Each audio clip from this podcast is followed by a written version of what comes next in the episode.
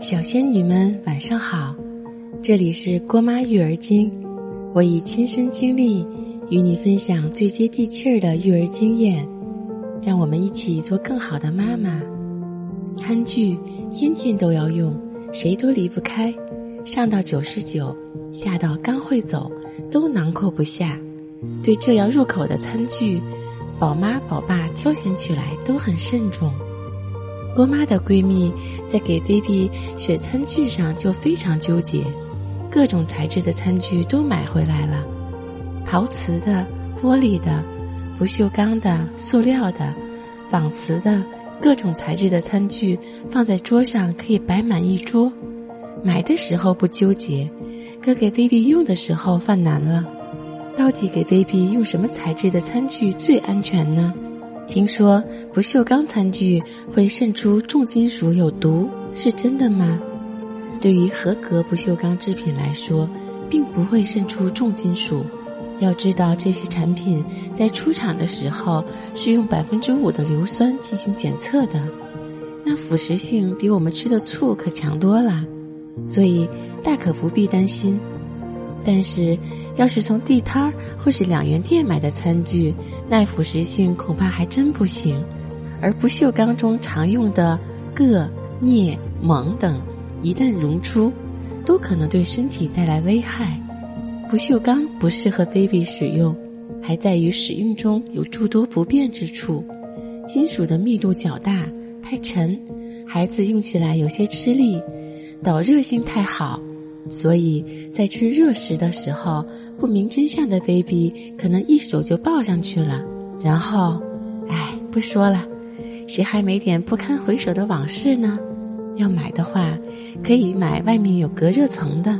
陶瓷与玻璃，不少儿童专用餐具都选择了这两种材料，主要原因是安全。只要产品合格，这两种材料几乎不会释放出什么有毒有害的物质。孩子们可以放心使用，然而千万不要忘了，孩子们可是这两种材料的天敌。我们这些打娘胎熊到成年的孩子们，就更没少搞这些破坏了。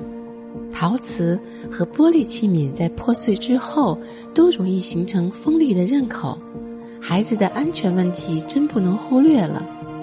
不少家长如今都喜欢给孩子挑选木质的碗勺。这确实算得上挺明智的选择，可是避免上述一些不足，有的妈妈怕木质餐具会长虫，长虫可能性不高，但是比较容易发霉或滋生细菌。市面上的木碗以中档的橡木及高档的红木为主，防水性能都还不错，只要时常蒸煮，霉菌问题基本可以忽略。而低档的木碗所采用的木材大多都不够密实，有些为了掩盖缺陷还会上漆，这对于儿童餐具来说就非常不合适了。尽管上的漆毒性很低，吃下去也问题不大，但对于耐受程度低的 baby 来说，还是要更仔细些。所幸的是，木制品凭肉眼观察，一般人也能分出好赖。购买时多留心即可。塑料的种类确实很多，通常会用于餐具的塑料名称一大堆。能够在各种条件适应孩子需求的，是聚丙烯材料，也就是塑料三角形标志中写着五的那种，有时还会写上微波炉专用的字样。它可以耐受一百四十度的高温不变形，且变形后也仍然不会释放有害物质。盛装油脂性的食物也不要紧，可以说是宝爸宝妈用起来最省心的餐具材料。唯一缺陷是易老化，出现塑料特有的裂纹。可等到它老化的时候，孩子早就会打酱油了，儿童餐具也用不上了。什么？家里还有二胎啊？那还是换套新的吧。密胺树脂又叫仿瓷塑料，对于孩子来说同样不太适合。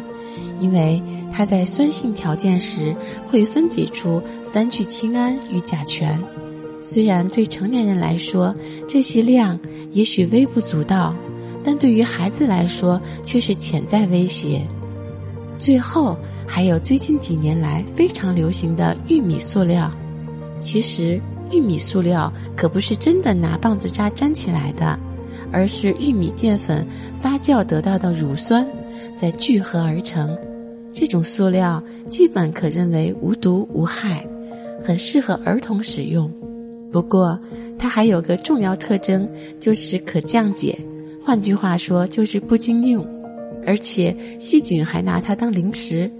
因此，目前其实更常见到它身影的是出现在一次性餐具中。这么多种材料，郭妈都列出好坏了。在想给 baby 买餐具的时候，不用发愁了吧？很多宝妈或者正在怀孕的妈妈，自从怀了孕，以前那潇洒的日子便一去不复返，整个人都被束缚住了。身边的过来人总是会这样跟你讲一些孕期禁忌，那都是真的吗？别着急，郭妈来告诉你。咱们下期拭目以待吧，拜拜。